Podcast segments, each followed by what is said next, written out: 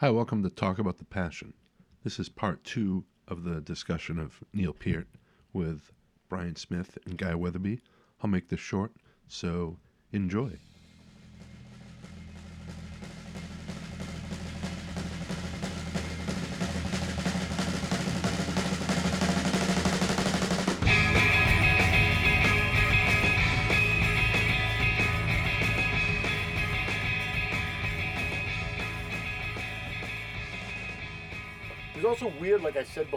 I didn't realize he was a giant.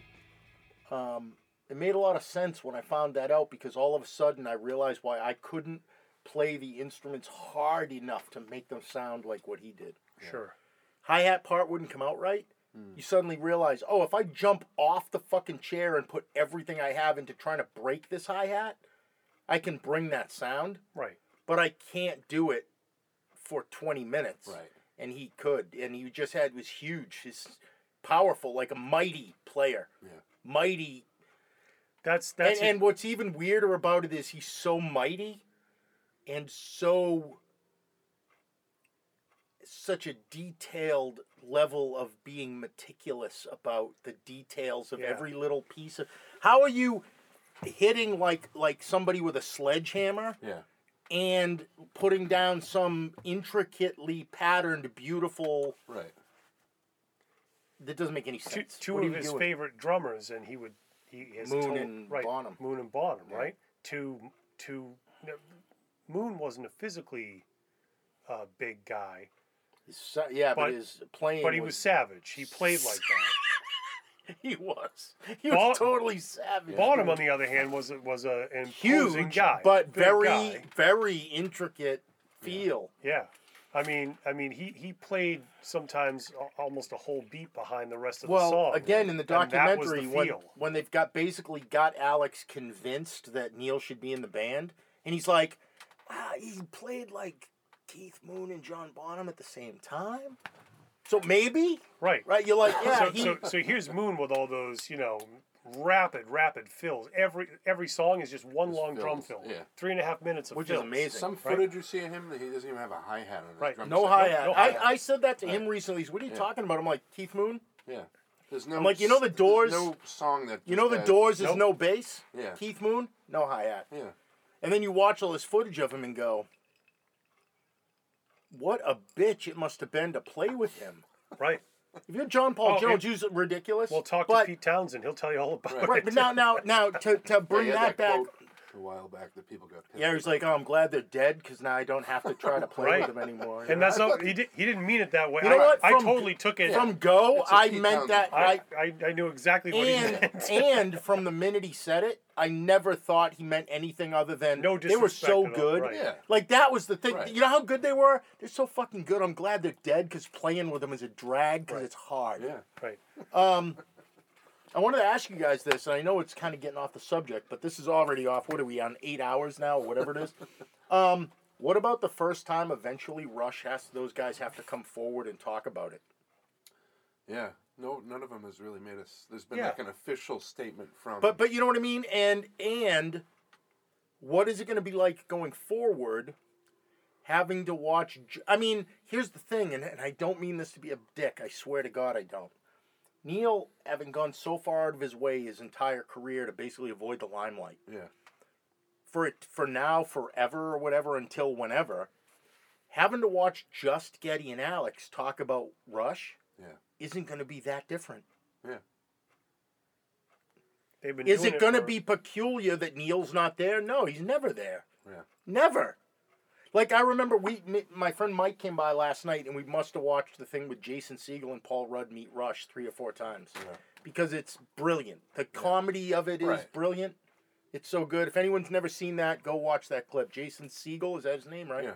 And Paul Rudd meet Rush, um, because you can tell through the whole thing that those guys are like, fucking Rush, like Yeah. dude, right now we're talking to these guys, and um, it's incredible that they maintained that level of humble, just like, oh, it's funny. Yeah.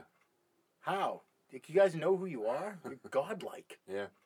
Godlike. But but they also do you know they know. Right? Is it beyond the lighted stage where they talk to Billy Corgan among other people? It is. Well, they do talk to him, but he's also famous for doing a big thing about them at the Hollywood Walk of Fame. Yeah. Yeah. He's a fanboy Yeah. For sure, and I don't like him. Like, that was harsh. And I don't like him. I don't like his music. I don't care. Okay. It's a great drummer, though.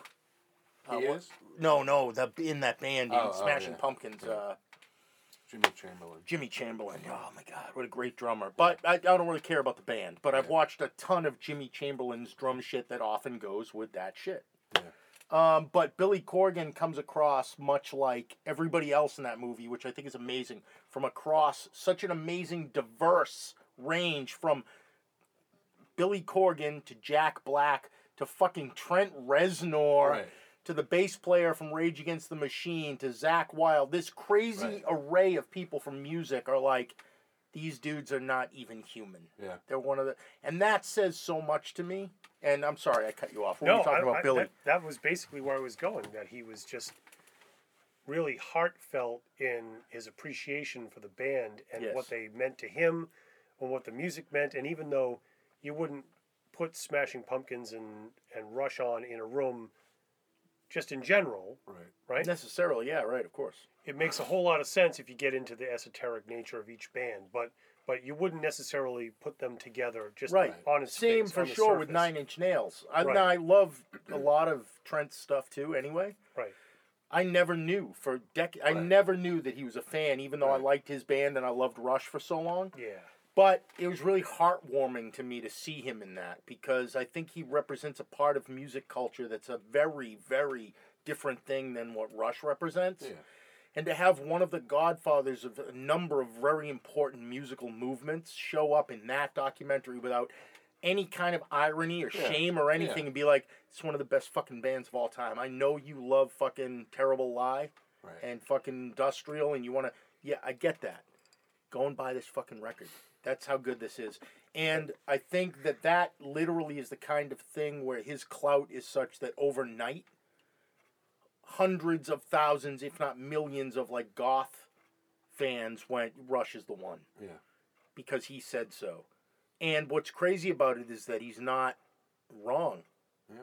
They appeal to those people. Those people, goths, are going to hear subdivisions and go fuck. Goth, subdivisions is urban goth music. Yeah. It's it's not goths with violins and cellos. It's goths with keyboards and Simmons drum The- pads. the way I it's always- amazing. yeah. And and like like Dave Monaghan once famously put it, subdivisions is fucking Joy Division playing a Yes cover. Which is one of the best things I've ever heard in my life Right. because it's perfect. Hmm.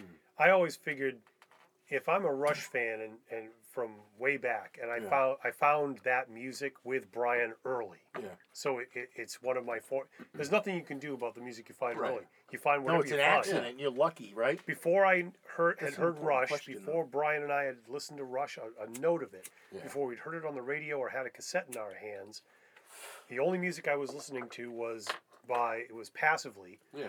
you know, stores, radio stations, right, whatever, Kind of. and then the music that my parents had. Yeah.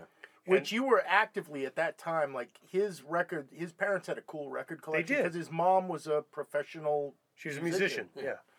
and his dad got cool music. So early on, both of our parents had great record collections, even though they didn't care like we did. Like Guy was a your parents' record collection turned me on to Gordon Lightfoot, Yep. Johnny Cash. Yep. I mean, important, important fucking Don shit. McLean. Don McLean. I had my finger painted that way all throughout fifth and sixth grade with an American flag with just one star. Nice. Bye bye, Miss American Pie. And um, my You know, Classic Albums has a documentary about that album. Oh yeah. Yeah, I don't want to watch it, and I won't. You will because you can't I'm gonna help watch- watch every one. I have to but- watch every one. Um, but but as a kid, like my parents had some cool. Like my dad was big on Elvis, Yeah. And he was big on um, big bands, Yeah. which got me going. yeah.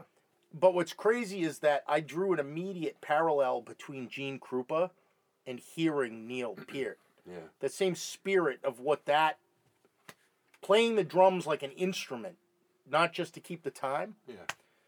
Yeah, he's godlike and un above reproach. Even though I think.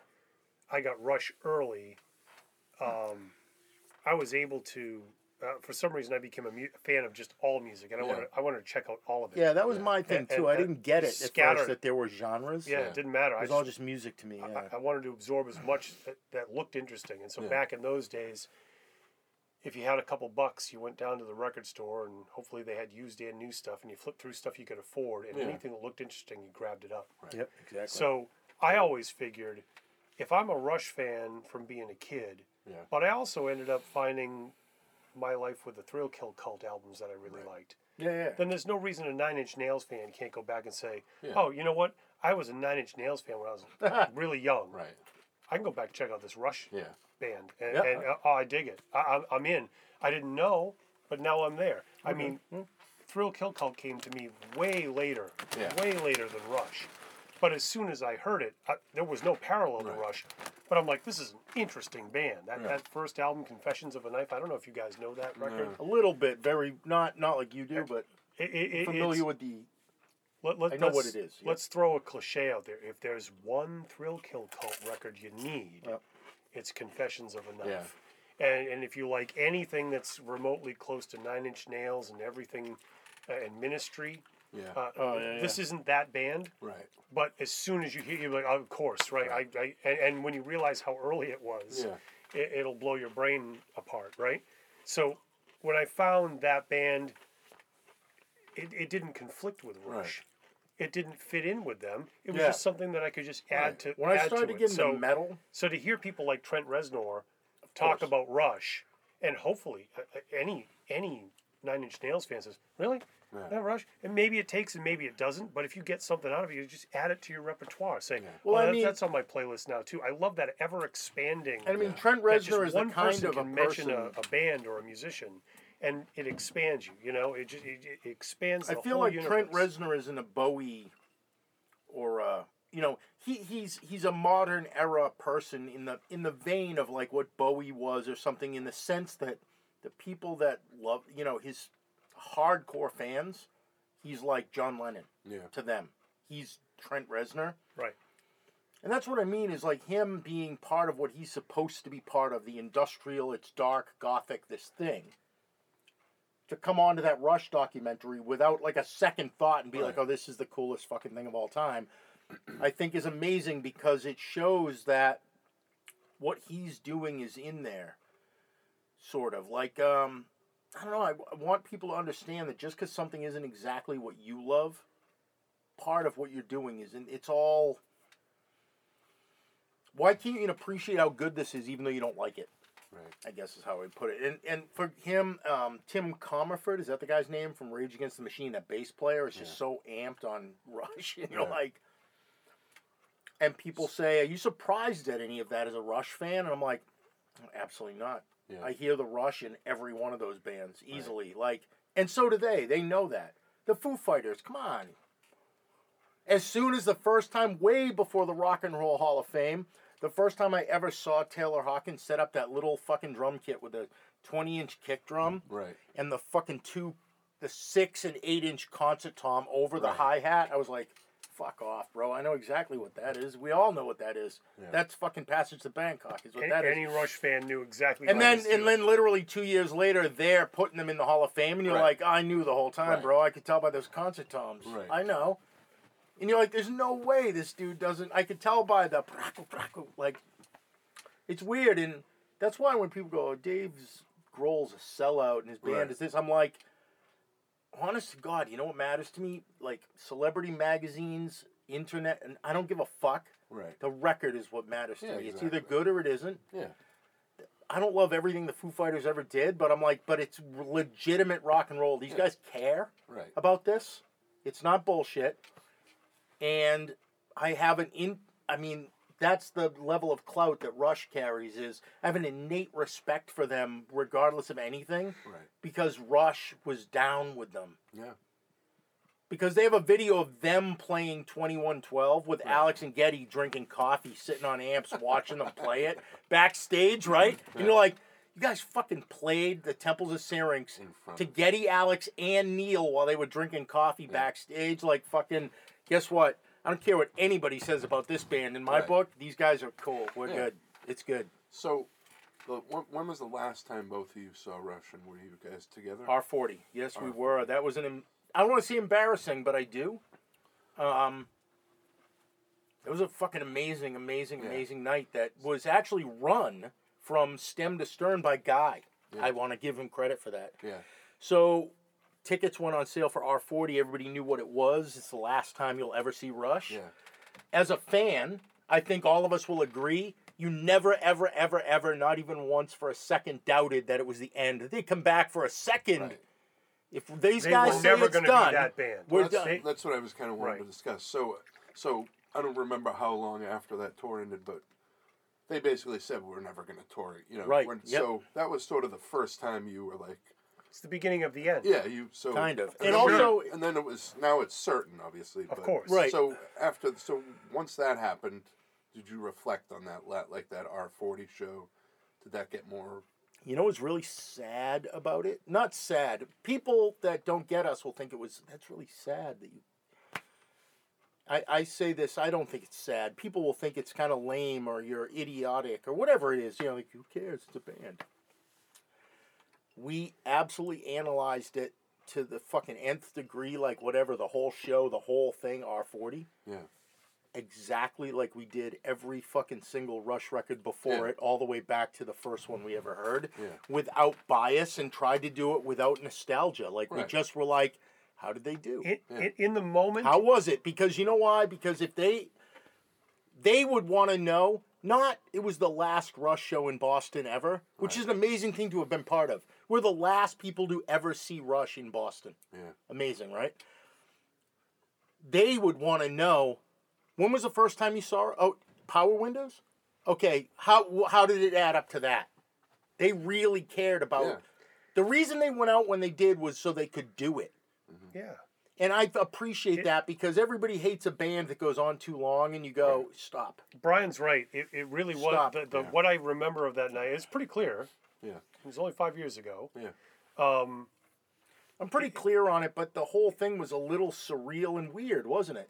Yeah, it wasn't but- Neil dying, but it was weird. no, and, and, and but like you said, like you mentioned, we went back to the car, went to the to the uh, parking garage, and it was just like being sixteen. Yeah. Going Yeah. There were there were there were guys in the parking garage hawking, you Yeah. know, Yeah. twenty dollars And I remember- bootleg T-shirts. Yeah. Going, hey, yo, yo, Rush T-shirt, come on Right. over here, right? And you're like, nah, I'm all good. Right. And then we're and then we're waiting in a line that's going to take an hour and a half to get out of there. Right. And then we're putting on a, a, a mixtape or a Yeah. mix CD in this case, and it's whatever. It's, Right. it's not Rush. It's Right. everything else. Yeah, it's And then we're talking about, can you believe they went back in time? And the, it was great when, and we're, talking just like when What we were about this? 16. What about that? Remember And- when they showed that video of the thing? And did you like this part?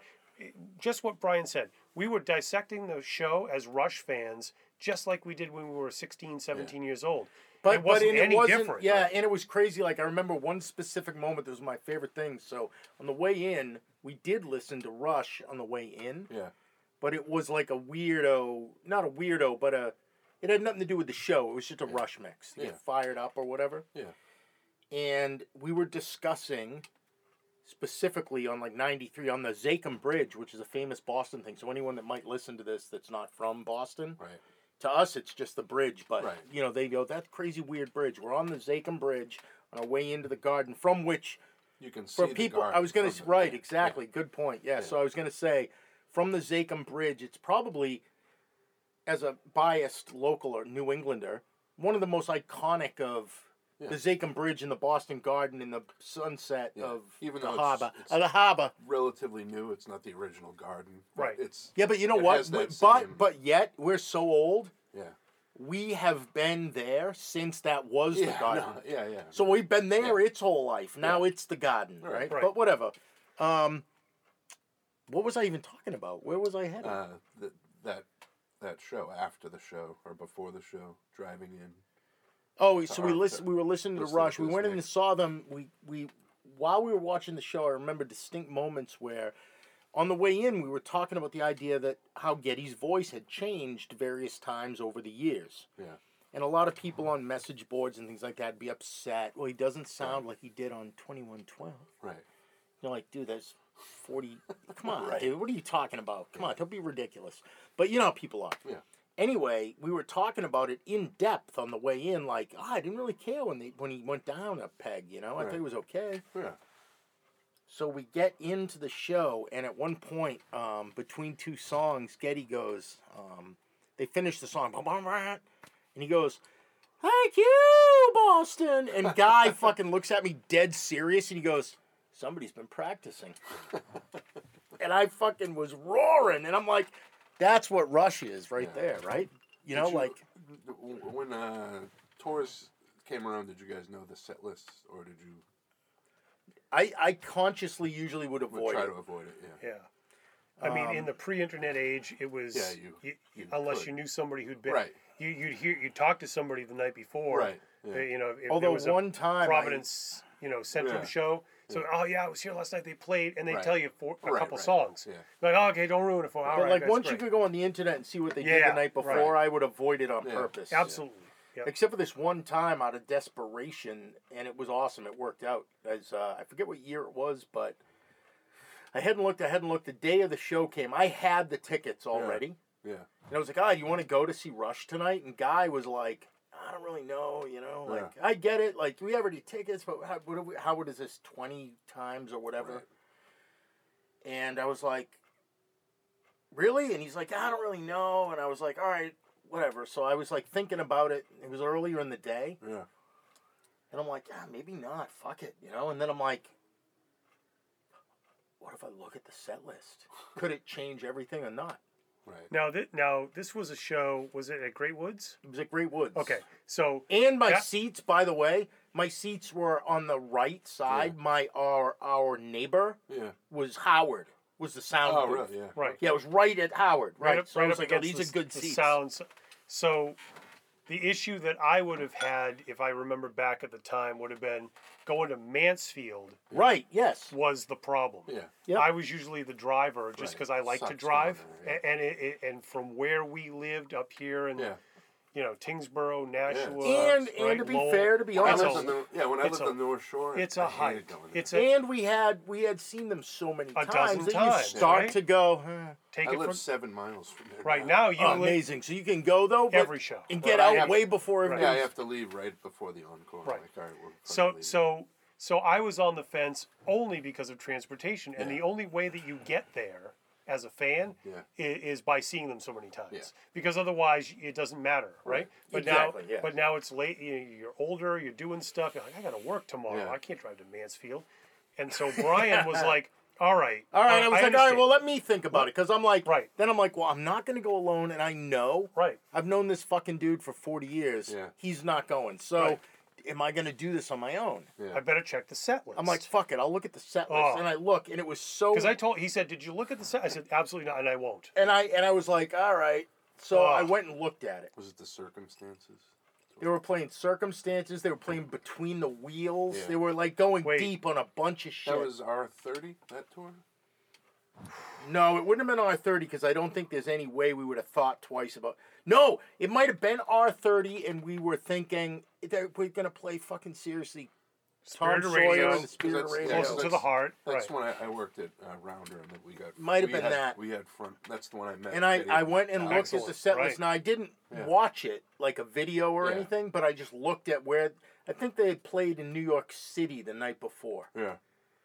And I just looked at the set list and went, "That's got to be a one-off because it's in Yeah. New York City." So I looked at the night before Yeah. and I was like, "Wow, They're really breaking all. They're of this up. really like going. We're gonna play all this shit you wanted us to play a long time that we never did. We're gonna do it right now." So, So, so Brian. I said- think I just yeah. texted him like one song title. Yeah. And he went, no. And I said, the last four nights it in a row. And he was been- like, we're going. It might have even been email at that Yeah. point, I but think but, it was email. but whatever we were doing, he said, "All right, I've looked at the set list. Yeah. You definitely want to." Oh, go. Oh, no. The, what I said Right? was, Remember I you- said, I went and looked at the set list Yeah. and I said, and he said, What did you think? And I said, I know for a fact that we're going. Yeah. Right. Yeah. it- it- it And then I said, I don't want to like ruin it. Right. But, and I sent like one song title. I sent like, like one or two, like Digital Man, right? And I'm he was like, like, yeah, that's it. he's like, We're all good, I'm we're on my, good," I'm putting my shoes on. Because that had been on the list since I was 12 years Yeah, old, yeah. right? I remember the night we were at the show in um, Mansfield where they ended up recording the entirety of 2112 for the live record. Yeah. And that was fucking nuts. Like I remember me and Guy and this kid Mike Gray, who was over last night watching Rush videos, um, who I haven't seen in 15 years. He came by because Neil died, and he's like, I wanted to see if you could go okay. And we were at this show, and when they sang the Oracle, um, I stand atop the spiral stair, Yeah. and Oracle confronts. That whole place lit up. We're like, this is the first time they ever did this live. Like up until now, they skipped this part. Yeah, they always did a truncated Yeah, version of yeah. Twenty One Twelve. you know, and we were just Yeah. so it met. It was such a huge like this is the first time, Yeah. which seems ridiculous to people, but you're like, wow, that's awesome, and it was amazing. You know. Yeah, I had second row for that. Ah! That was that was the only time I ever sat that close. and it was so awesome you know, though, you, know, right? you know what that's like. Where Yeah, were you? yeah. Like by On, Geddy? uh, yeah, on the Geddy. Oh no! It- you know what's crazy is way later at Yeah. the first show after the travesty with Neil yeah. in Connecticut. Yeah, it was Yeah. Connecticut. We went to the first show when they came came back Yeah. after everything, and we were in this like bizarre little VIP box. Oh, I remember On Geddy's telling me that. side? Yeah. And that was the first time I was like close to Geddy, and I was intimidated by him. Yeah. Plus, he had that plaid shirt on. It was very unsettling. We're like, this is not normal. Best is like. I was intimidated by him. He goes, "Yeah," Yeah. and you're like, "What's fucking Geddy Lee right there?" And like, Well, it was always like they were one of those Amazing, yeah. bands that when they walked out on stage, you it was you you know the hairs stood up. Oh, every time. every single time. because that you know. You know what you I know, a lot said to people? I did get that said, effect, but they definitely had that more than. "Yeah." they- So, so like Right. R forty. I think a lot of times you could tell that Rush themselves were anxious and nervous Yeah. at every show, Yeah. even though at, at, at some point, they, they even whether they acknowledged it or not, they they had arrived. Yeah. And and, and you Yes. know, if you And- acknowledge that you've arrived, you come off as kind of a pretentious Yeah. douche, right? And I'm and so you don't ever want to say that. You want I always want to be anxious. I always want to be nervous. I always want to do my best. I mean, Neil was a consummate professional Right. at being that guy. You're like, you're the best drummer in the world. Like, I, I'm far from it. Gonna go take lessons, change my drum set, Right. everything. Right. So this is a band that's th- that's how they roll. Yeah. But they also So know when- that when that they means their audience is even we're even more critical and brutal. Like, Yeah. Right. Oh, But- did but he seriously just trigger that at the wrong time? Right. Like, Right. But at the same time, guy talking shit on Howard Ungerleider is the best thing of all as, time. as Christian said, when they came out on stage, you know, your hair stood up because you're like, Yep. here are these nervous, anxious guys going, "Hope we play our Rush songs." Are you kidding me? Right. You guys Did are you just come out here right now? Like, They're and- like, no, and- no, we're still Right. learning and practicing. at, at R forty, uh, like I was saying, so a guy orchestrates this. So the R forty tour comes out, everybody buys, sell it sells out everywhere. yeah, It's the last time you'll ever see Rush. We didn't buy a ticket because they were eight thousand dollars or whatever it was. Right. So the night of the show, guys like, let's go down to see Rush, and I'm like, you think? He's like, yeah, let's go down there and see what happens. Yeah. So we get down there the night of the show, and he walk. We walk up to the window, and he's like, "You get any tickets?" And the guy's like, "Not really. No, nothing." He goes, "This is they. It's sold out." And the other guy's on the phone, and he goes, "No, no, hang on." He goes, "There's some tickets in the well." And the guy's like, "What?" And he's like, "Yeah, right here." And he's like, "Oh, hang on." And he looks and he goes, "Oh yeah, there's like three people that aren't coming to pick up their tickets, so they're back in the sales pool. They're this Huh. much." And guys like, "We'll take them." Yeah. And I'm like, where are they? And he goes, they're way over to the left. And I'm like, all right. So I'm like, all right, well, like two bazillion times before, I'm on Alex's side, which is okay, right? Yeah. All right. We get there, we're actually like behind Alex. Yeah. But I can see the, we got a picture of me with the rug that says R40, right? Yeah. and uh, by by all weird happenstance on the way in, there's a specific a a Bulleit whiskey specific kiosk, Yeah. not a whiskey kiosk, not a bar kiosk, a Bulleit whiskey kiosk, and he's got a hundred bottles of Bulleit is the backdrop. That's it, like for real. Yeah. And we're like, give us some of those, and he gives us these. We get these big glasses of whiskey with ice in them, and the next thing I know, we're like, this is the last fucking Rush show in Boston. And because you're a fan, you know it is the last one. There's no Right. bullshit. They're Yeah. not coming back. Yeah. And it was incredible all through the night. We're like, oh, that hi hat part is right there every time. Yeah. ah, Geddy fucked it up, you know, Right. dropped this, whatever. And uh, yeah, I didn't feel, I felt a great love and nostalgia for those dudes, Yeah. but I still judged them like right now, like you could fucked it up, Right. you know, and that's honest and it's I- real. And I, I think that's what they would expect out of you. Mm-hmm. And when you're developed to the point of the fan that just loves it all, you're just at that point not even Right. participating. By 2015, I'd been playing that game for a while, which was the DOS game, which is Day of Show. Yeah. Go down to the venue. This is for mostly for stadiums, not for clubs. Clubs Right. sell out and then they're sold Yeah. out.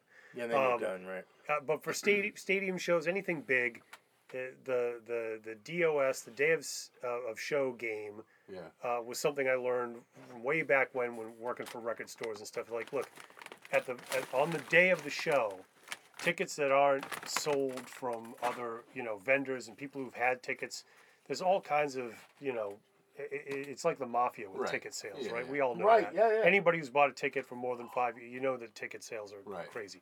But on the day of the show, a lot of that inventory comes back to the venue itself. Yeah. So if you just walk right up, Yeah. never mind the scalpers, just walk right up and say, "Hey, uh, what, what's the two best tickets I can get?" Right. Sometimes you'll get floor tickets. Yeah, yeah. Crazy stuff Yeah, shows yeah. up. I've been to see shows. And, and and been in absolutely fantastic seats that I could have never got at ten times the price. Right. Not on StubHub or Yeah, anything yeah. like that. But it's a risk. Yeah. You also risk sitting behind the band Right, yeah. or having nosebleed seats. Right. But but if you just want to go for the experience and you're willing to risk it, sometimes you get a great show. Yeah. So this was not one of those great ticket shows. We were like Brian said, we were in the well. Right. We're way on the side. We're not seeing any of the film screen Right. practically, right? Because we're, we're just we're 90 degrees to it. Right. But ironically, being at that angle, we had a great view of uh, uh, of Neil Yeah. playing the drums, and also his drum tech doing all his work back and forth. We saw him bring up snares when Right. things would get changed. He'd change things out. He'd run in. Neil would have a question for him. We got to see a lot of backstage stuff Right. that you normally don't wouldn't care see. about? Yeah. And, and, and being the Rush fans that we are by that time, Right. and this is the last tour, seeing any sort of you know inside baseball was kind of fun. We're Yeah, like, yeah. look, we've seen every Rush show Right. you're ever going to see, Yeah. so and this is going to be uh, uh, they're going to pull out all the stops, Right. but it's kind of cool to see some of the the backstage stuff. So even though we didn't have cool, killer seats, all- we did have killer seats. We've seen this band a million times. Right. So seeing the you know And it was all a bonus because what was really, really awesome was on that like historic thing. We were in the room with those dudes. Yeah. It was amazing. Like I immediately felt like I remembered the first time I ever saw them in a different building. The first time I ever saw them was in Worcester. Yeah. Pretty sure. Was it Worcester? absolutely, yeah, for sure. Yeah, it wasn't the garden, it was Worcester. Yep. yep. And just being like, I have been with these dudes for decades, coming to these shows, being entertained every single time. Never, ever, ever saw them have a fucking terrible show. Yeah. I saw them better and worse. Right. Right. I've seen them fuck up. I've seen all Yep. the shit. I've never seen them have a night so bad that Right. I, I, in any way, felt like I didn't. I paid too much. Right, Or yeah, yeah. those guys fucking rule, Right. and they were amazing to the very end. And seeing them that last night was so. In, met, when Geddy ever like came to the mic, he was like, "Thank you, Boston, for forty years. I hope we meet again sometime." You're like, I was crying, bro, in my whiskey. It Yeah. was the first. Fuck. It was the first time that Literally. The first time that Geddy had ever ended a show, Yeah. and I'm sure he did this for every show, but Yeah. but certainly for us, Yeah. where he didn't say, "Thank you very See much. you We'll see you year." again real Right, soon." yeah, you know, yeah. You know, was- he said something hope- slightly different. I hope we Hope- meet right. again sometime. It was different. He he had phrased it with obvious intent to say, "This isn't happening Right. again." And the we fact all that- know that. We all know that. Yeah. Come on Um. I was going to say, I think every, I want to ask you guys because you guys would know. I feel like every city says this, probably. But in all 100% honesty, I feel like Boston had a special relationship with that band in the same way that maybe like Detroit did. Yeah. Well, every I could tell you this: every Boston crowd I was ever in, either at the Garden, the Yeah. New Garden, or the Centrum, Yeah.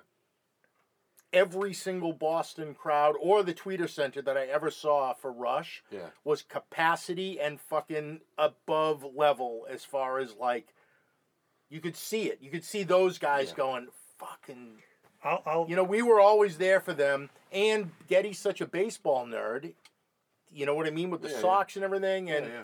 I don't know. I feel like we did because, and when he would say that at the end of a show, maybe it's bullshit, but he would, when any show for decades, when he'd be like, Boston, thank you. Right. Like he's talking to Boston. Yeah. It's not just because he knows that's where he is tonight. Right. He Yeah, knows us, dude. Yeah, he right. knows Yeah. it's us. Yeah. It's E- e- us. Every band has sweet spots, you know, and, and certainly in the United States. If you, I, I'm a big fan. Fairly recently, you know, within the last ten years or so, of, of uh, bu- music biographies. Sure. Yeah. yeah. So a- any band that's been a touring band, there's almost always at least some stories about. And you know, we were always went down. You know, especially if it's bra- we we always went down a treat in you know Poughkeepsie. I don't know why. Just Right, they loved right. us there. Yeah, yeah. Rush had those little pockets, and Yeah. one of those pockets, and I know this for a fact because my brother-in-law started seeing Rush long before I did, because he's a little bit older than me, but uh, he started seeing them in the early '80s. Yeah. I, mean, I think he saw I don't know if permanent waves, but certainly moving pictures and signals yeah. before me. Um, and, and- Jesus. and, he lived in, and he lived in That Wisconsin. rules. Yeah. And he said those shows were, you know, absolute. Bonkers. I know there's certain shows that on bootlegs. Right, they were they were TNT. They were dynamite. Yeah, they, are they known were, to they have the crowd on them, where people will Yeah. talk about a certain You can't bootleg even where hear the the crowd song. is nuts. Right. Yeah. And some of those places that appear, it's interesting. To... Oh my God, where else could I be so free about how much I know about Rush bootlegs? Where like year after year or tour after tour, every show at uh, Palace at fucking Auburn, Auburn Hills. Michigan Hills, Right. forget it, dude. It's out of control. You can't. Don't expect to hear Geddy sing any of these songs. It's all crowd. It's going to be crowd noise, a little bit Um, of rush underneath. right. Yeah, right. Detroit was big with Rush, the working man and all that, right? But Boston, well, dude, look, all I'm going to say is this. We all know the dust has settled. One of them is gone and they're not coming back. That's it, right? We've seen the whole thing. And in the entirety of what people consider to be the whole thing, the first time they ever recorded 2112 from beginning to end without any of the sections edited out of it was at a show that we were at in Yeah. Boston. Yeah. So what does that tell you? Out of the whole catalog, the time you guys played that once ever that it worked enough to put it on the record was us. Yeah. I'm proud of that. it's an amazing thing to think about all the shows they played. You were just showing me the, the book that you Yeah. got. I was just gonna say in that book, some of the cr- comments It- always in the thing at the end are like, I think they're talking a lot of times about a bootleg Right. because they'll say, "Oh, the sound is that." You're like, "Oh, this must be somebody has it." Right. a lot of what you see, what's amazing is it's always so good to see because what band records this so well? Hmm. Show after show after show in that book where it'll say, this place at this time on this day, blah, blah, blah, blah, blah, blah. Geddy did this, blah, blah, blah. Crowd is ridiculous. Yeah, yeah. Crowd so loud it blocks out part of whatever. Crowd is eh, ludicrous. Right. Over and over, and you're like, that's like when they ask Alex, what do you think about all the bad press? He's like, I don't know. I'd be standing in front of 20,000 people singing the song back to me so loud that I can't hear Geddy going, I guess people don't like his voice. Right. You know, he's like, I suddenly realized, oh, the guy that wrote this has never even seen us. He doesn't Right. care, right?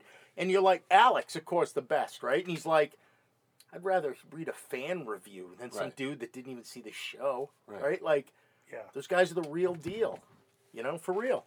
Yeah. And we connected with them as children, which is crazy, and still as adults, we're having this conversation right now. Yeah. Wow. What does that mean in the big picture? Are we losers? No. Are we like Simpsons characters that are like fucking like those guys that like rush in the basement? Is Mike Judge gonna make a show about us? We are literally in a basement talking about Rush. Oh in front of a huge Rush poster and a signed Rush record. What's wrong with us? No, you know what? I think by the response I've seen people having since unfortunately Neil passed, yeah. I'm seeing the people that are suddenly jumping on Yeah. that you always see when somebody dies, Right. right? It's it's sticking. People that are jumping on aren't going. I, I liked it for two days because the guy died. People are going. I have to try this other record. Yeah. And I think in the end of the day, when the dust settles, they're one of the biggest things ever. As big as easily to me as important as anything else. As Yeah. the Beatles or Zeppelin or anything. Rush is absolutely one of a kind in an entertainment world of music where nothing is one of a kind. Everything is part of something else. Yeah. Nothing is fucking Rush except for Rush. Here's Perhaps Gene Simmons, who you wouldn't expect to be the guy, came up with the quote when he said, "What kind of band is Rush?" It's Rush. Yeah. That's he's right. That what what else? Not even we talked about that today on the way into the record store. Yeah. What else is like Rush? Right. Nothing. Yeah. the. Uh, yeah, I got nothing. no, I, I had a It's th- I, dude. How are you going to edit this into something that Yeah, anyone could uh, ever listen to? yeah. Although it's amazing. Wait, We talked about can be- James Brown a little bit. I think cool. it can be done, Yeah.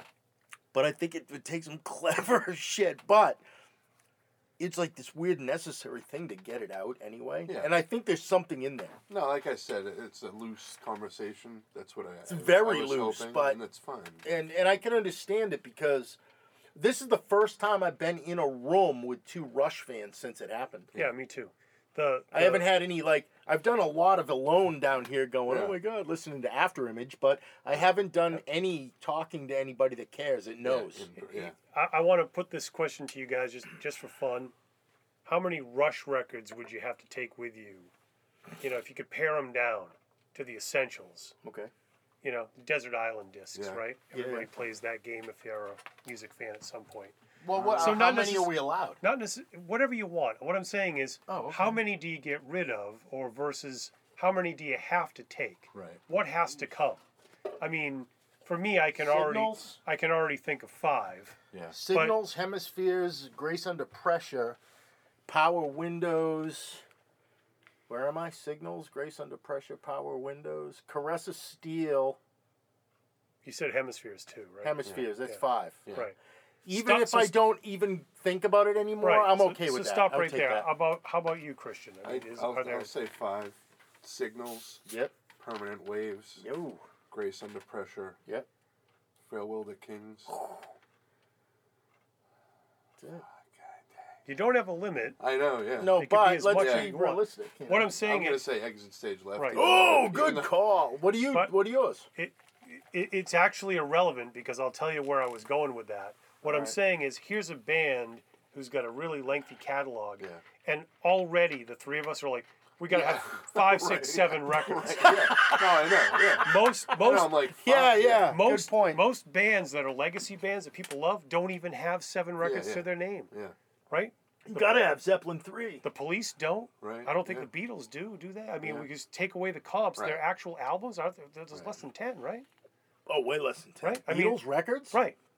I oh, mean, Oh, yeah, there's, and, what, and then if and then if you get even more critical and say, well, let's talk about classic albums. Right. How many do ACDC have? Four. Right. How many do the Rolling Stones have? Four, God, dude, five. dude, dude, careful. Right.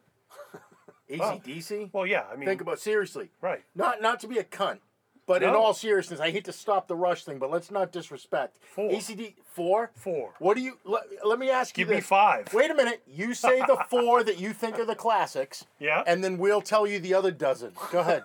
right. Four of their classics. ACDC, they're mortified Right. classics. Go ahead. Highway to Hell. Yes. Right. Seventy-four Jailbreak. Yep. Right.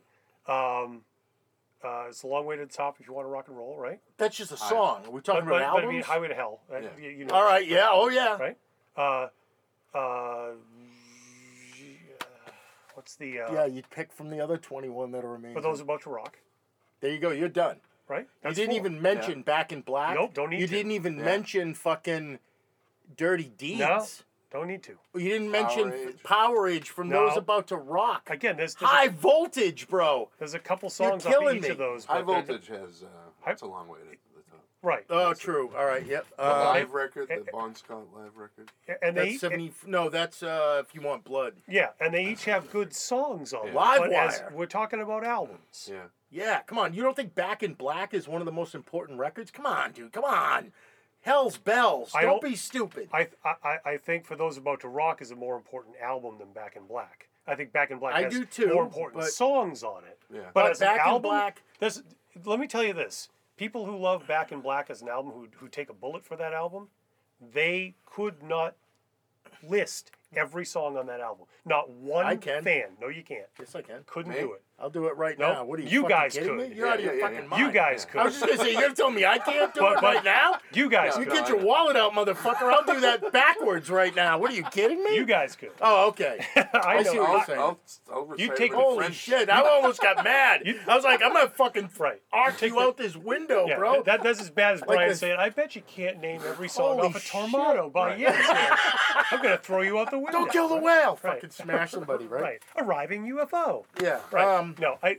But seriously, it's most Brian people Johnson's would, debut. It's a classic, dude. Hell's bells. people who would who would Shoot the thrill. people who Back would, in black. people who would claim Back in Black as canon as as the album as one of the essential Yeah. ACDC records Yes. wouldn't be able to tell you more than two songs off that record. That's 99% of the general public. Oh, I see you what guys you're saying. accept. Okay. They don't know the record. They know the songs. They know Yeah. a couple of. They know You Back Shook in Me Black. Night They know Long. Shook Me, and they're out. Right. That's not a classic album. Those are two great songs. But That's- that's as my- a deep, that's my deep, take. deep, deep fan, Sure, it yes. really is. Of course, I now I it is. There, it's all killer and no filler. Brian. dude. I, Come on. Don't you feel the same way about Caress of Steel versus Twenty One Twelve? hundred percent. Right, we're talking about Rush yeah. albums. I, I would take a bullet for Caress of Steel. Twenty One Twelve. It's not coming to the desert island with me, but that doesn't mean it's not important. It doesn't mean there aren't important. No, you're right. Yeah, I get that. those Okay. about Does the it- rocket. Right, it doesn't mean lessons. For those on about the there. rock, I think Flick of the Switch is underrated. It's Right. a good one. Fly See? on the wall, I like a lot. I don't really care for that Yeah. one. That's the Yeah. one I can't get. Yeah. I don't What's hate tours? it. It sounds like ACDC, You but know who I opened don't on know. that tour? Yngwie Malmsteen. Yngwie, I Right. know, which Think is about nuts. that. that was such a weird. I hate to say this, but imagine Yngwie having to face that crowd. How horrific that was! It, these greasy, fucking drunken was- motherfuckers that wanted to hear Live Wire and fucking hear Brian Johnson scream about sex, and they've got to watch this guy play Bach riffs on a Right. fucking Stratocaster with a scallop, scalloped fretboard. Right, yeah, right. We all know that. Why is that the first thing we think of? He's got a scallop. Well, he made a big deal about that. You know, taking those. whatever. Yeah. that you know what's really nuts about him is he really is awesome too. Yngwie. So He Rush records that you would take with you. Oh yeah, dude, let's do this. We let's at So- least have enough shit to edit this into something amazing. So you got Well- five, Well, we we're all going to pick signals, so Right. that one's Yeah, coming yeah. no matter I what. think, which is amazing It is. because Yeah. people hated it in the day. Right. Yeah. It's Um, amazing to me. To even now, it's one of it, it is one of my favorite Rush records, but it might be one of my favorite records. Just Right. record. Yeah, yeah. he- he- So- the feeling that comes up, like you said about, I put it on right now. The hair on my fucking yeah, neck looking will at the up. cover, like, Yeah. Uh, yeah, I- I feel- about it. Yeah. I've been thinking about. I've been taunting with getting that the dog in the fire hydrant as a tattoo Yeah. for decades, and like Yeah. the other day, my wife is like, "I think it's time," you know, and I'm like, "Oh, imagine if I do that." Yeah. Well, I like- think the Vice and the Egg from Grace and That's Press is also sick, one of those Yeah. So iconic. iconic. But yeah, Signals would definitely come with me. Vapor Trails would definitely come with me, one hundred Yeah, percent. that's fucking There, awesome. There's a newer So album good. that would, Yeah. you know, Caress of Steel would come with so me. you know what the thing about Vapor Trails is? Do you agree with this? This is maybe a weird thing, but it's the Caress of Steel of late period Rush. Yeah. Yeah. It's the one that a lot of the fans are like, eh, I don't know, it's kind of the blah blah blah. Yeah. It's the one that they debated about reissuing it, and then because good- they had to, they felt pissy about Yeah. it. And overall, in general, there's this kind of negative thing about it, but in reality, it blows my fucking Yeah. mind, and it's Yeah. incredible. That that's actually a really good assessment because if, even though the time difference is, is it, time is different, Yeah. you know, you know, Fly by Night before it was very much a leftover, you know, first album Oh, of course, stuff, sure. right? Yeah. Right. And then some of Neil's injection, right? Yeah. And, and so it's a, it's a real rock and roll record, Yeah. right? And then we've got Caress of Steel, which is this crazy psychedelic blues, Right. you know, mind trip. So you've got Test for Echo, which is this back to basics. Neil's taking lessons. We're getting Yeah. down to rock roots, Right. tight songs. Un- everything's under five minutes. And then you got Vapor Trails, which is we just did it all on our home computers and stuff Right. like that. and was trying to stitch it together and It make sounds so songs out of this stuff. And, and and, and, stuff is really weird and not in very so typical good. It sounds verse, a lot chorus, like verse, um, you know, segments. So it's it's, the a, first album in a long time where I feel like for a little bit Getty let Alex be in control of what was Isn't there? Is that It's the a- one that's got? Uh, there's a number of songs that there's not even a so- guitar solo in it. Right. Yeah, but yet it lots feels- of no guitar solos at all. Right? But it Yeah. feels like a Alex record. Oh, yeah, to yeah. There's so Which much is guitar. weird. It just it- Yeah. everything's because rhythms. in the right? same way a lot of rhythm. people say Signals is not an Alex record, and I'm like, oh, for me it is. Yeah. You kidding me? The analog, the solo in the analog kid. Or the. I'm or gonna the, stick a ice pick in your face right now. Yeah, or the like Grace Under Pressure is the synth album, but the guitar on that is like some Right. of his most ridiculous. You know what's solos. what's crazy is recently listening to so much Rush because of the passing of Neil. Yeah. I got to tell you that in all honesty, live the guitar line specifically to between the wheels is so heavy Yeah. that I want to jump out a window. Like Yeah. I can't even. I've been watching them play it live and going. The Snakes I and want Arrows tour. to have my wife. Can you come down here and break a chair over my head right now while Yeah. I listen to this? Like, wow! It sounds like Neil Young. You're Yeah. like, oh my god, it's fearsome. Yeah. Wow! It's like moving the room, Yeah. and then you're like, oh, and this is an amazingly deep cut that nobody cares. Yeah. They uh the other side of them that people don't and we kind of touched a little bit on it is talking about uh, the video of them meeting uh, Je- uh what's his name the comedian actors uh fucking, Oh, the uh, the trailer park. Jason Segel and Oh, and that- Paul Rudd. yeah. But they always had like a comedic side like or like that Yes. first show I saw before the weapon they had uh Count Floyd. Count Floyd Amazing, from, yes. uh, again, Right, Floyd, SCTV. Song's called The Weapon. yeah The scariest song I've ever heard. yep, amazing. You're gonna put it, want to put on your 3D glasses. Yep, because Yeah, yeah. without Why? them, you're only seeing this in one and one half D. Right. What was amazing was at that time, probably through a Rush influence, I was also obsessively interested in Second City oh, Television, Oh, too, yeah. Bob and Doug McKenzie, that Yeah. whole thing, Yeah, fucking yeah. Martin Let, all all of it. Yeah. That was So- influenced by Rush, definitely. The fact. That Oh were- yeah, and and then found out I, I put it this way: to this day, I pretty much know word for word the way people do with uh, Monty Python and Holy Grail. I know Bob and Doug Strange Brew, Oh yeah, yeah. one hundred percent, and it's always irritated me that at nowhere in the soundtrack or in the anything, there's one Rush reference in the entire movie. That's Yeah. it. Yeah. I'm like, you guys have an ACDC sticker on that van Right.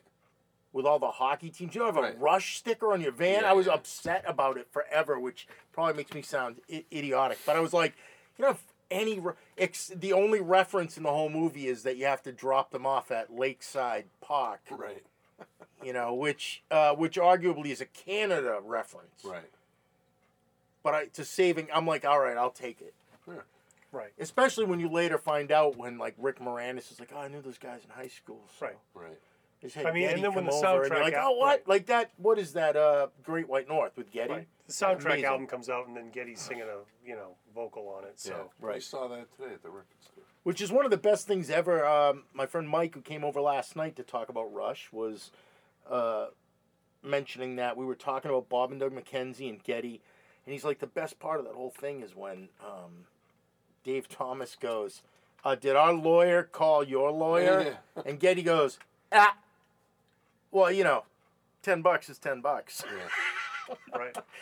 And you're like, then there's an interview with Rick Moranis where he's like, he literally came over and we gave him 10 bucks and he just sang the song. That's pretty funny. And uh, I was so pissed when they weren't in that fucking movie. Like, Yeah. what are you telling me that, how are you telling me that Working Man is not in this when they're going to the beer place to work? Right. Whatever. I know. I'm still bent. See, They- they- this they- is the psychic damage that's been done by this band and it's bullshit. What Count Floyd said matters, you know? Right. You're still mad But about a movie. to, right? to get back to what Christian was saying, when I the first time I was ever at a Rush show and some of that shit came back at me off that screen, Yeah. I shit my pants. Yeah. You saw Count Floyd fucking talking about the weapon. Uh, what did that make you feel? Isn't that weird? You're like, not only these guys get me and write songs about me, but we like the same shit. Right. Yeah. Oh, he likes Eraserhead too. Right. Uh, yeah, and they that were, shit. And they were very like you didn't know that much about their like early on like. I didn't. well, they really were so like were- not public. Right. They were not celebrities in that way. Well, they they- were just faceless. Like, Yeah. you know what it is? Rush is the band that was faceless, much in the way of like I would call Survivor Think of some other bands like that. Bands you know the name of the band. They were huge. I don't know who was in that band though, right? Right. Fa- Survivor. You you know, the Eye of the if you didn't Tiger. Most good- people, if you go, what did that singer look like? They're like, I don't know if I ever seen Toto. right? Right. Toto, What do those guys Fucking look like? Steve Lukather. Nobody right? has any idea. We do. How we Right? suck, dudes. Listen, we know exactly what Steve Lukather looks like, and so do you. Don't lie. And I know all the you Picaro know for a fact right, that we watched that live fucking version of. Africa. Oh, we were yeah. like, oh my god, it's so tight. Right. Anyway, I, I know David Paich if, they- if they walked up to me on the street. Right. I know. um, oh my no, god, but, that, but but but it's true, right?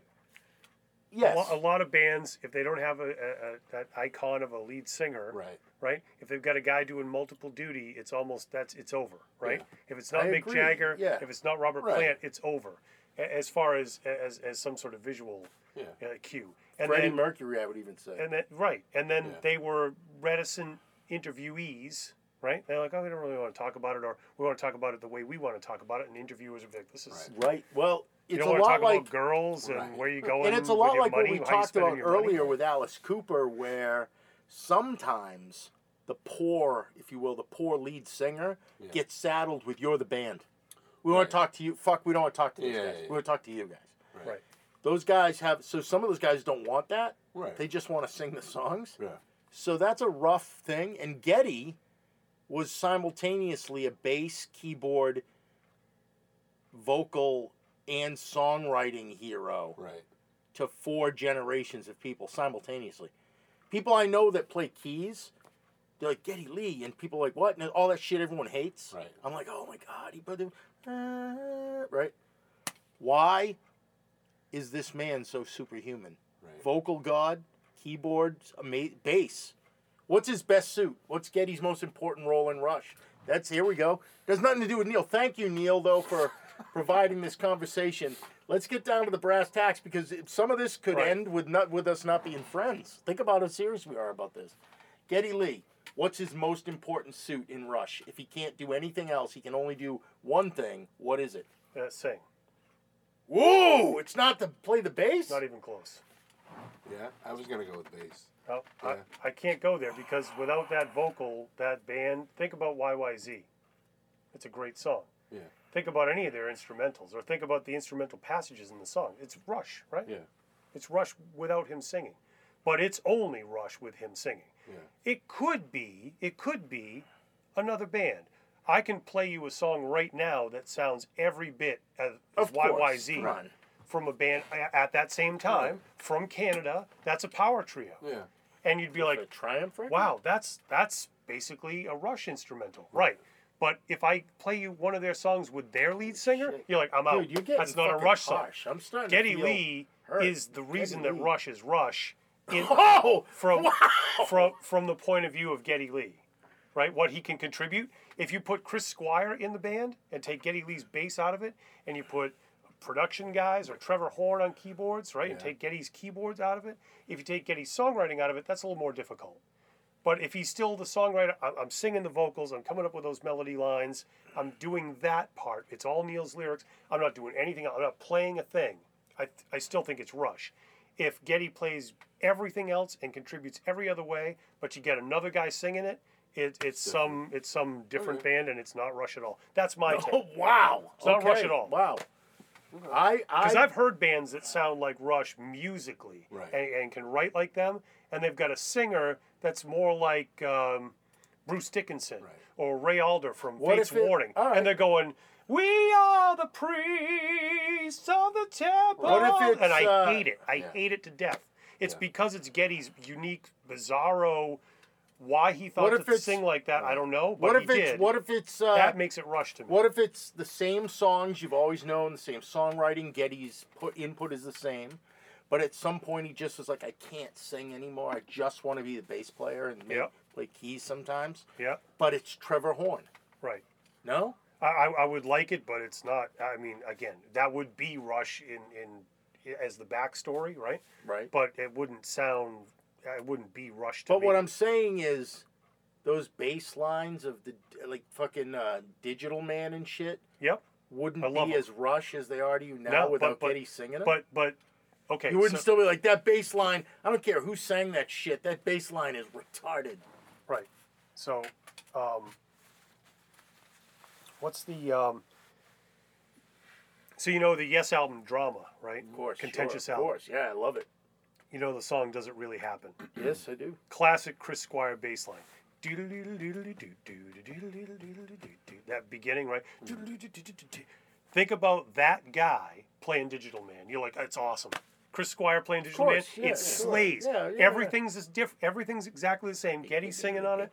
Neil's playing drums on it. All the synths are the same. Everything, but the bass line's gone. Geddy's bass line, that And it's now delicious it's Chris bass line. Squire It's playing Chris Squire playing. it's still a Rick.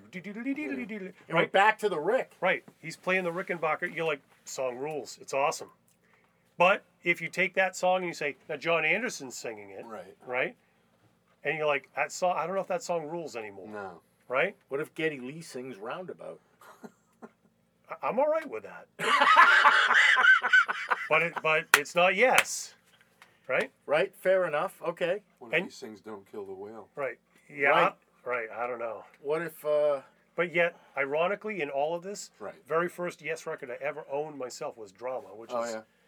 the non-Jon Anderson record. I, wa- I First was at a First- first first one I ever owned was non-Jon Anderson record. I record. got it at like a was it like a party. I was probably ten, and there was some sort of like oh Yankee God, it must have swap been type like- thing or something. were Oh, that's a 10? good idea. It was If going. you were it was 10 going for the one. Oh boy. And I just if you remember were like ten and taking hearing it home and being like, That's- nope. Yeah. That, for that, me- that you a were hard 10, record that to was like- take. Yeah, that's hard for me to take right now. Yeah. But if you'd have listened to it, it would have been basically the equivalent of a ten-year-old taking mushrooms. Yeah.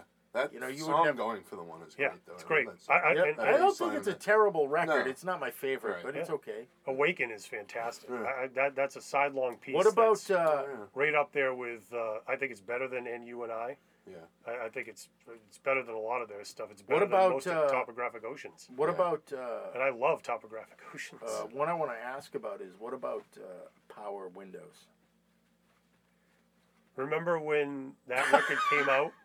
And I, do, and Guy, uh, let me. Can I say had this? so I want to get this the satisfaction of this. Okay. Without being mean. no, no, and because I've always been jealous of this. You'll see what he means later. Yeah. I've always been jealous of this. Um, so when Power Windows came out, we were losing our cool for, I want to say at least months or Yeah. however long before it came out. You heard Yeah. back in the pre-internet radio Yeah. and magazine days, and um, we were like, "Oh my God, the new record's gonna come out." And back then, you never even heard the single until it was time, until they played it on the radio, you know. And uh, we, this record came out, and fucking guy was afraid of it. Yeah. Yeah, like he got it. He actually got it before I did. He conned his mom into getting it before I could get one. Yeah. And the first time he either I don't want to I wouldn't put words in his mouth. Right. Either heard the whole thing or part of it Yeah. and had the record cover and to like look at it Yeah. and put it away and refused to have fucking anything to do with it for like a long time after Yeah. it came out. He was a and I said, "You don't hate it. Like you so you hate it so bad you're angry." He's like, "No, it makes me uncomfortable. Like I fucking it makes me have an anxiety attack. I cannot fucking listen to that record. It Yeah. scares the shit out of me." Yeah. And um Right. It could. such a visceral reaction to it Yeah. that um I I was like jealous of it like I wish I understood it at that level Right. because I was uncomfortable about it because it's so um oddly dark. Right. It's got a weird signals does too. People say those synthy records are so bright All and I'm like, dark, "Oh my god, they fucking make me want to kill myself. I swear Especially to god. I'm like, Under Pressure. Yeah. It's that awful, thing happened right? In, in a good way. Yeah. when yeah. I got when I got that record, I was 14. The enemy within makes me want to fucking light my neighborhood on fire. and and and BCN had been playing. They, they played like four or five tracks. Yeah. And I was taping them off the radio. Yeah. I'd just Yep. be out. You know, my dad would be like, "Go out and rake the he yard." was I'd be like, "All right." vigilant about having a radio with him, Yeah. and as soon as it would, the first note of a Rush thing or whatever, he would record it. Yeah. So he was the first one with a library of like tape of off the radio. Of like I have almost a whole Rush album. God, we're the worst. and, and and when that album came out and I got it, I got it and I, I greeted it with open arms and and uh, I was 14 and I'd heard it. almost maybe half or more of the record, so I was familiar with it. Yeah. And the other songs that were there weren't creepy or weird or strange. I just I really embraced it Yeah. and got to see them live, and everything was great in Rushland. Right. I had all these old records still to go. I'm like, Right. there's still records I don't know. and Yeah, yeah. I'm still catching up, right? Power Windows comes out, and you're like, "There's another Rush record. It can happen again. Right. This happens every year. This is incredible. I can't believe this." Yeah. But and maybe it maybe it's hormonal. I don't know. But at 15, a different amazing. person. I've seen the band live now. I, I've caught up on all the old records. This record, they're not really promoting Right. uh, the same way. They've got the big money. That video, I don't know if that came out before or after the record was out, but that's that's the song. It's Right. got a video, and I'm like, okay. And, and and for me, it was weird because it always sounded like two songs. Because remember, if th- that song ends, Yeah. and then Alex comes back in with a guitar riff, Yep. Right. they just vamp out, right? Yeah, yeah. So I always used to end it right at that end because I thought another song was starting, Right. right. So when, when it actually, I'm like, oh, really? That wasn't another song? That was the song? I always cut it off with, with my taping, right? Yeah. But they weren't playing anything else. Right. So seven more songs were completely unknown to me the Right. day I got it. Yeah. And again, like I said, hormonal. You're 15, you're different, right? Yeah. And and, hmm. and I, I listened to it, and by the time I got, I don't know, you know, somewhere in the middle of listening to this thing, I got to Manhattan Project, and I'm like, "Th- this is like a history lesson documentary. Right. This is way too. This is not rock and roll, and I want to go see the band live. I'm upset. Yeah. Did we really get up in planes and bomb people to Right. death? And the guys were like, you know, um, the Big Bang shook the world. I'm like, this is way, this is way beyond. Hey, listen, here's a song, the album previously. A friend of mine died. I'm like, I can Yeah, relate to that. Right.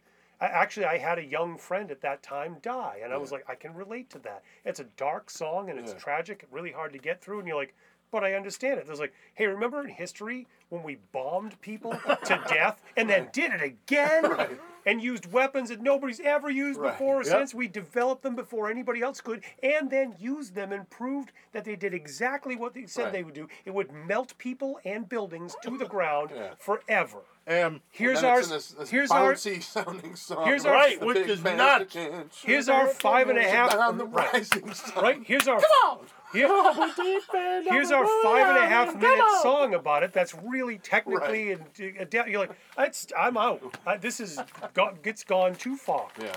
right? And, I think Neil's, that's what. And that's, Neil's lyric, even in that one, is disturbing in the fact that he's like, you're thinking about a massive global event that affected humanity. Right. I'm gonna call out the pilot Right. Of Right. the fucking plane that flew that shit over what- Nagasaki. right. Right. Wait. He's taking it Imagine you- the pilot of Enola Gay Right. flying out of the shockwave He goes- on that August Right, day. so I'm- like what? So I'm a like, 15 year old kid who's still in high school, and he's going macro on me Yeah. with imagine what the pilot who was carrying the bombs The to H kill bomb. Right. to completely wipe out an entire nation. Imagine what he thought. Drum roll. I'm like, I, I cannot reconcile that subject like matter and, and a drum solo. Right. Uh, You know, it, it, it made no kind Yeah. of sense. It was overwhelming. That's Yeah. that's it. The basic of it is, as nuts. best I can remember, it overwhelmed me. Right. There were seven new songs to take in all at once. Brian hadn't heard it, so I had no way to. But he's I like was stoked. I, he's was like, let oh, guy got a car. He already had told me, like, Yeah, he's like, my mom me- already told me she went to Strawberries and bought me He's one like, today oh, while I was at school. I was like, oh, I'm going to ride my Schwinn Stingray over immediately when I get home. And then he gets to me, and I'm cowering like, in "I'm the not playing basement. it." He's like, I'm not playing any more of this. He's like, well, I want to listen to it. I'm like, nope, can't listen to it. It's I'm like, well, let me take it home. Then he's like, no, it's frightening. We should just. Uh, I'm let me let me look at it. no, don't look at it. That don't is even look fucked. Yeah, and that record Middletown Dream. It's is because so dark. yeah. Um, Rush, Rush, Can I? t- Yeah, Dave again, Monaghan has always complained, not complained, it's the wrong word, said, that's why I don't like Rush, it's too bright.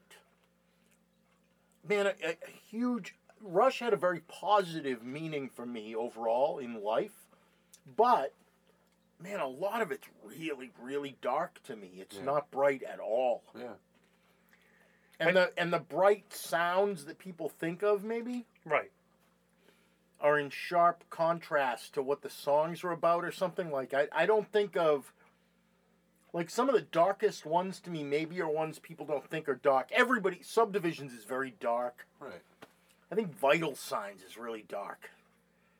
I think Between the Wheels is very dark. I think The Enemy Within The is enemy within, yeah. forget it, right? Yeah. Like um, Witch Hunt, Witch hunt. Right? I mean, if you think about the list of Rush songs that you would consider dark, it's a deep, deep, deep, deep Yeah. thing. But people go, it sounds so much fun. Yeah. Even the camera eye. The, the, Oh my god, yeah. Or um, some of the ones that are obviously dark are obviously dark. I would say like um, Jacob's Ladder. Jacob's ladder, yeah. Yeah. It's nuts. It's like an opera. Yeah. But what about and some of them that that maybe should have more darkness in them don't.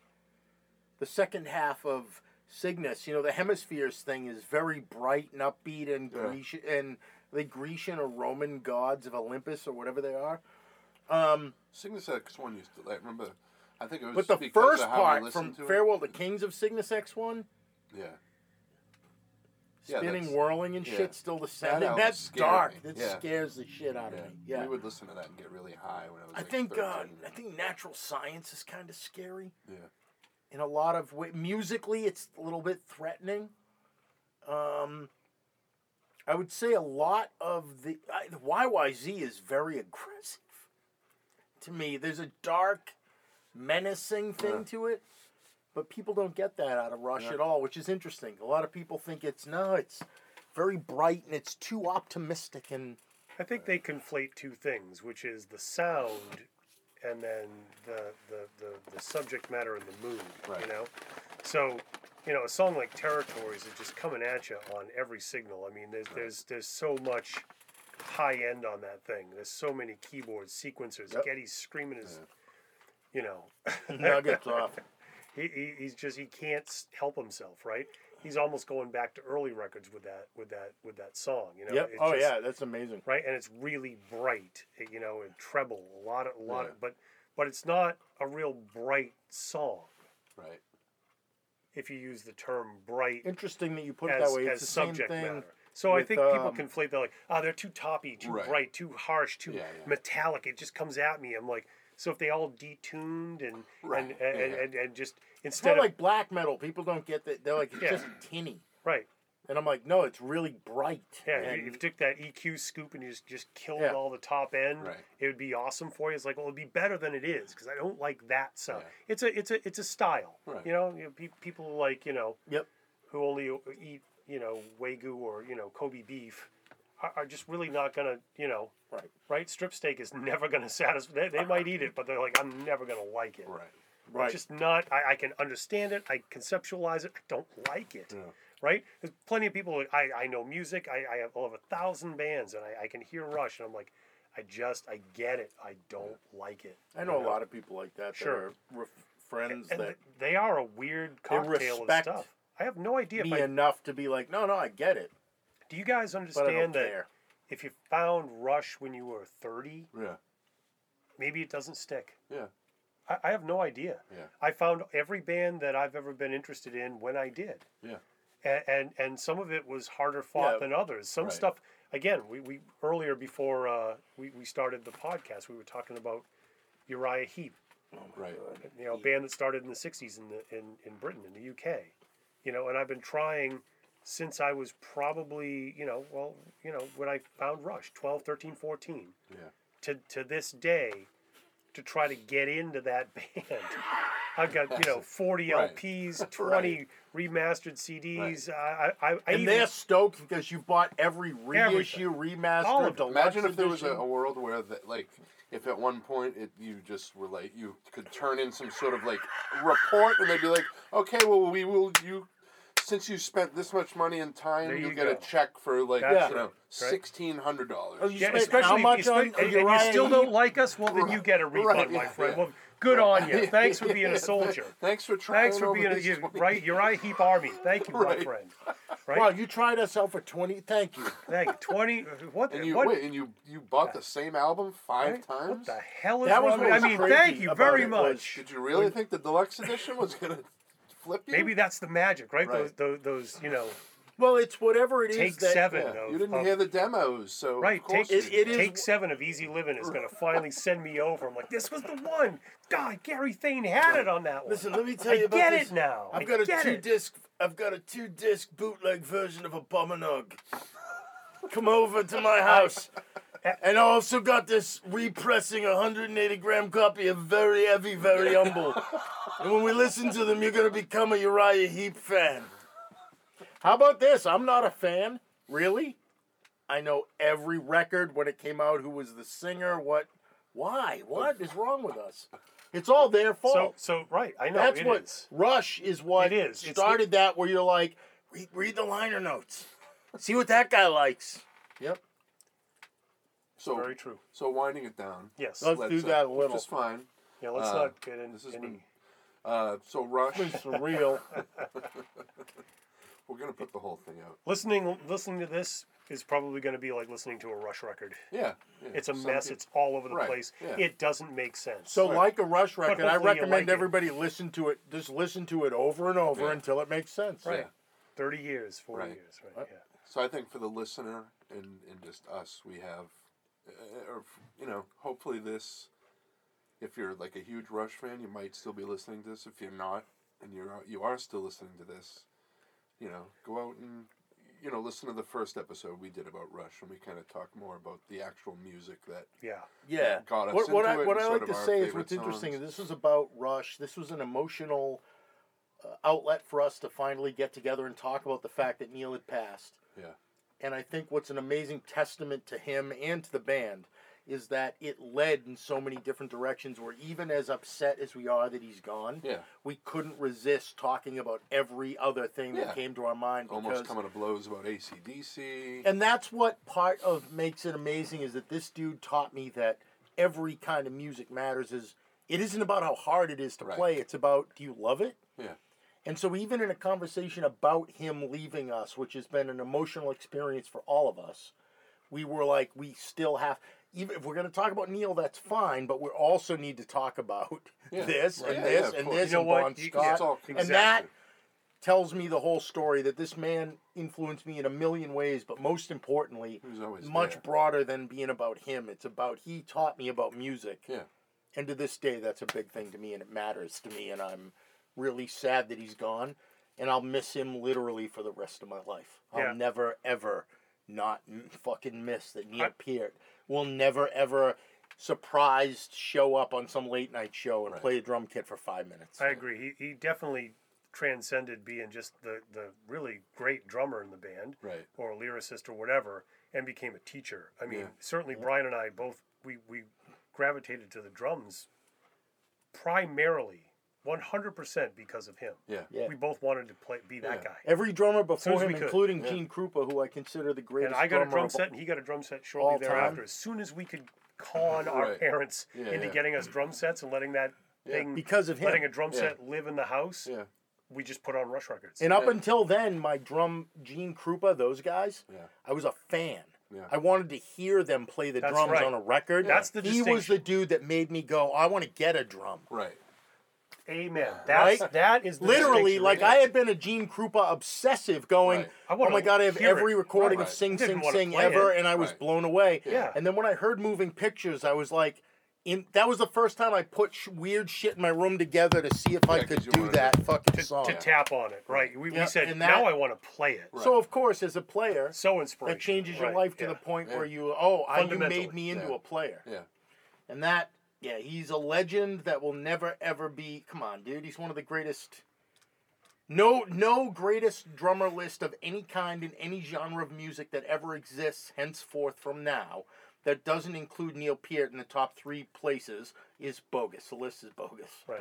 You just disregard. what it. metal Right. drummers, some of the most extreme metal dudes that make me fear for my life when I watch them play a blast beat, Yeah. the first thing they will cop to you is like, oh, the solo on Exit Stage Left. Right. Yeah. Right.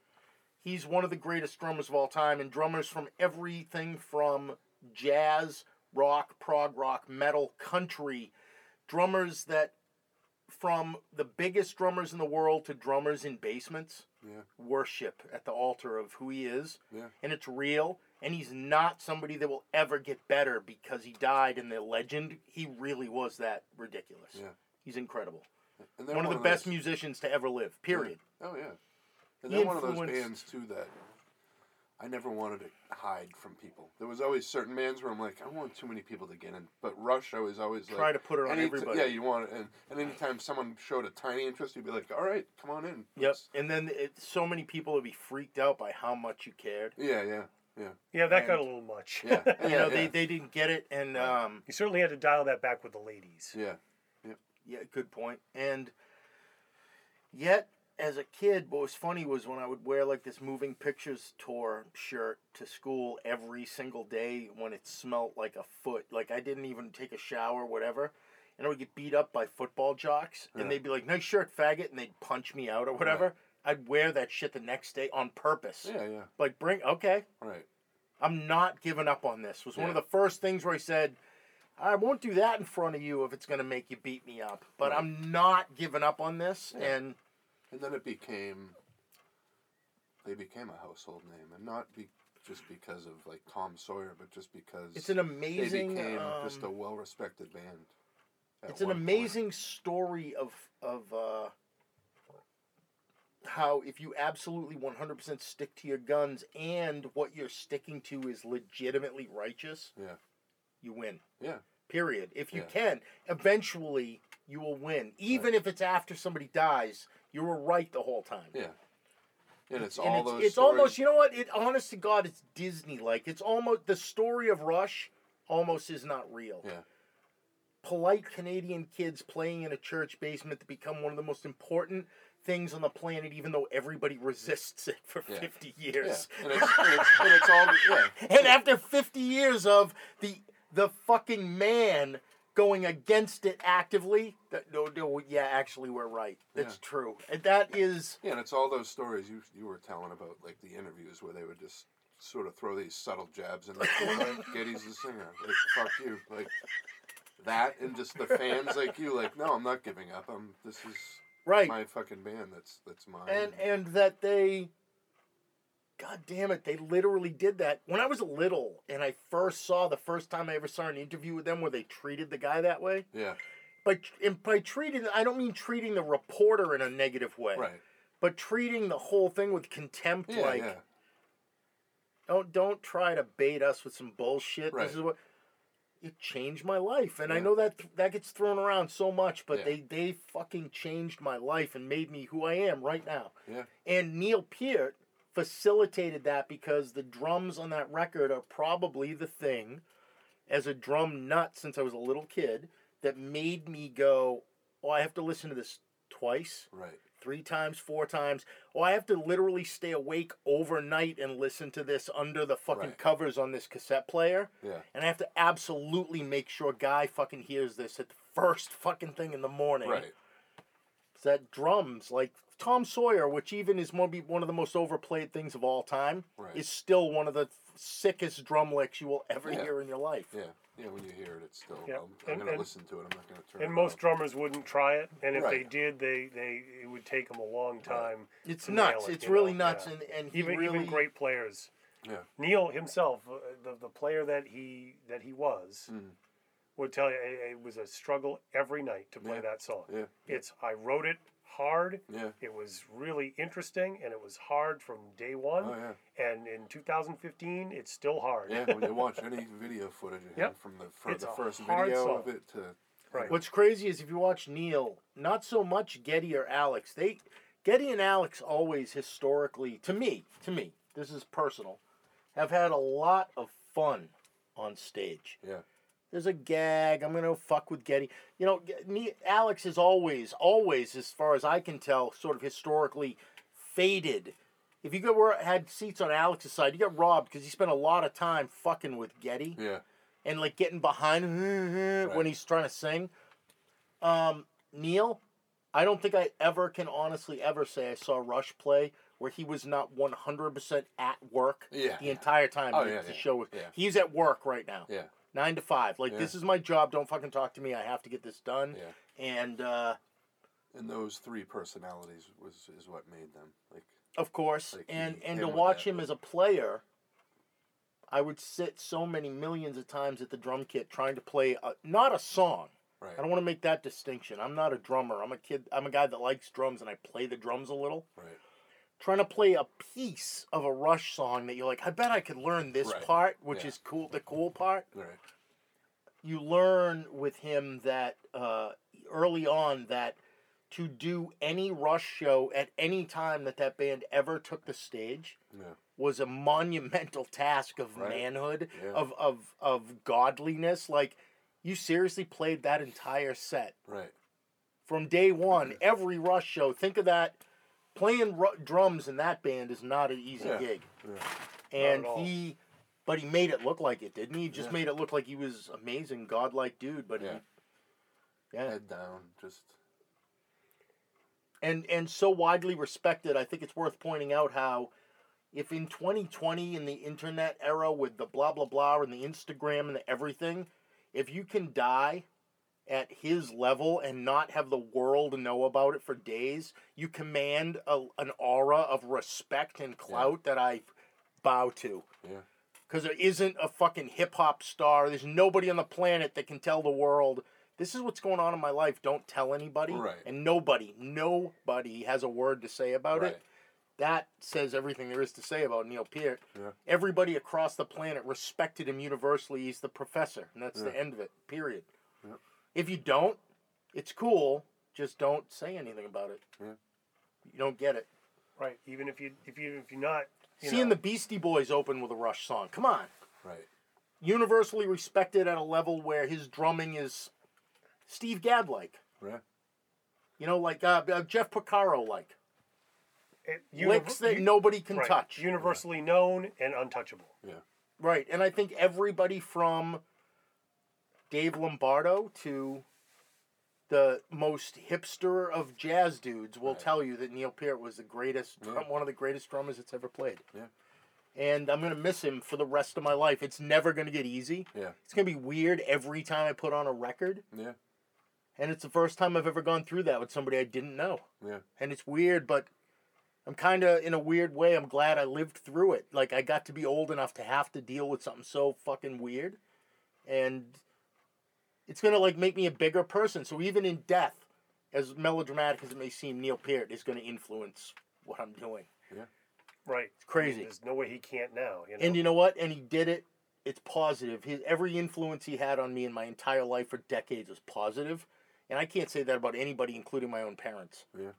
Where every single influence you had on me was Yeah. positive. the only Yeah. way it was negative was to my wallet. Yeah. Yeah. All the drums I bought and all the records. That wasn't. Yeah, but think about how much you enjoy every one of them. See. When I look at the drum that was the first drum I ever got when I was ten, right now, and go, "Oh, how much fun is it going to be to play doubles on that? Didn't cost me a dime, bro. That's fucking. I'm so glad I did everything I ever did because of those guys. Yeah. I wouldn't have ever owned a drum without him. Probably not. That was the thing that made me dare get my ass kicked to beg my father to get me a snare drum to play drums at school when I was ten. Like That's that right. was it. Yeah. That was it. Right That- there was That's exactly it.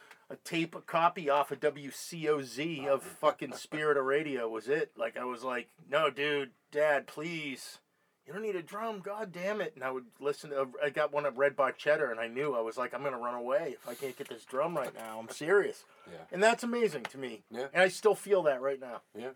Totally, exactly what it was. Like, like it was yesterday. Nice. Amazing. Well, listener, if you're still here three anybody- hours and seven minutes later, please uh, let us know what you've found of this and you know how you feel about Neil and Rush and the effect uh, they've had on your life. Uh, and I think this is the you know we would have done this with the, with with this thing not recording. We would have been That's just sitting right. here. Would have been the shooting same shit, thing. so- You know what is funny is all it was we led up to. At some point, we decided to turn the thing on. Yeah. This yeah. is what was happening before. It's Yeah. going to keep happening right now. Yeah. That's right. That's right.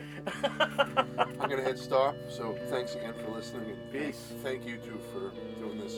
No, this was amazing. Yeah, thanks, thank you for Yeah. even though it was maybe a shit show, whatever it turns out to be.